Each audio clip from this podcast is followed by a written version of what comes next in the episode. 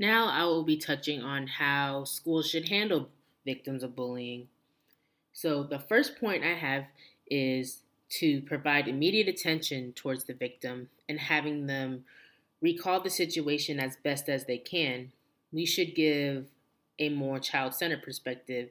What I mean by that is having the child talk, just talk, and just express themselves how they can and try to explain their concerns as much as they can from their perspective.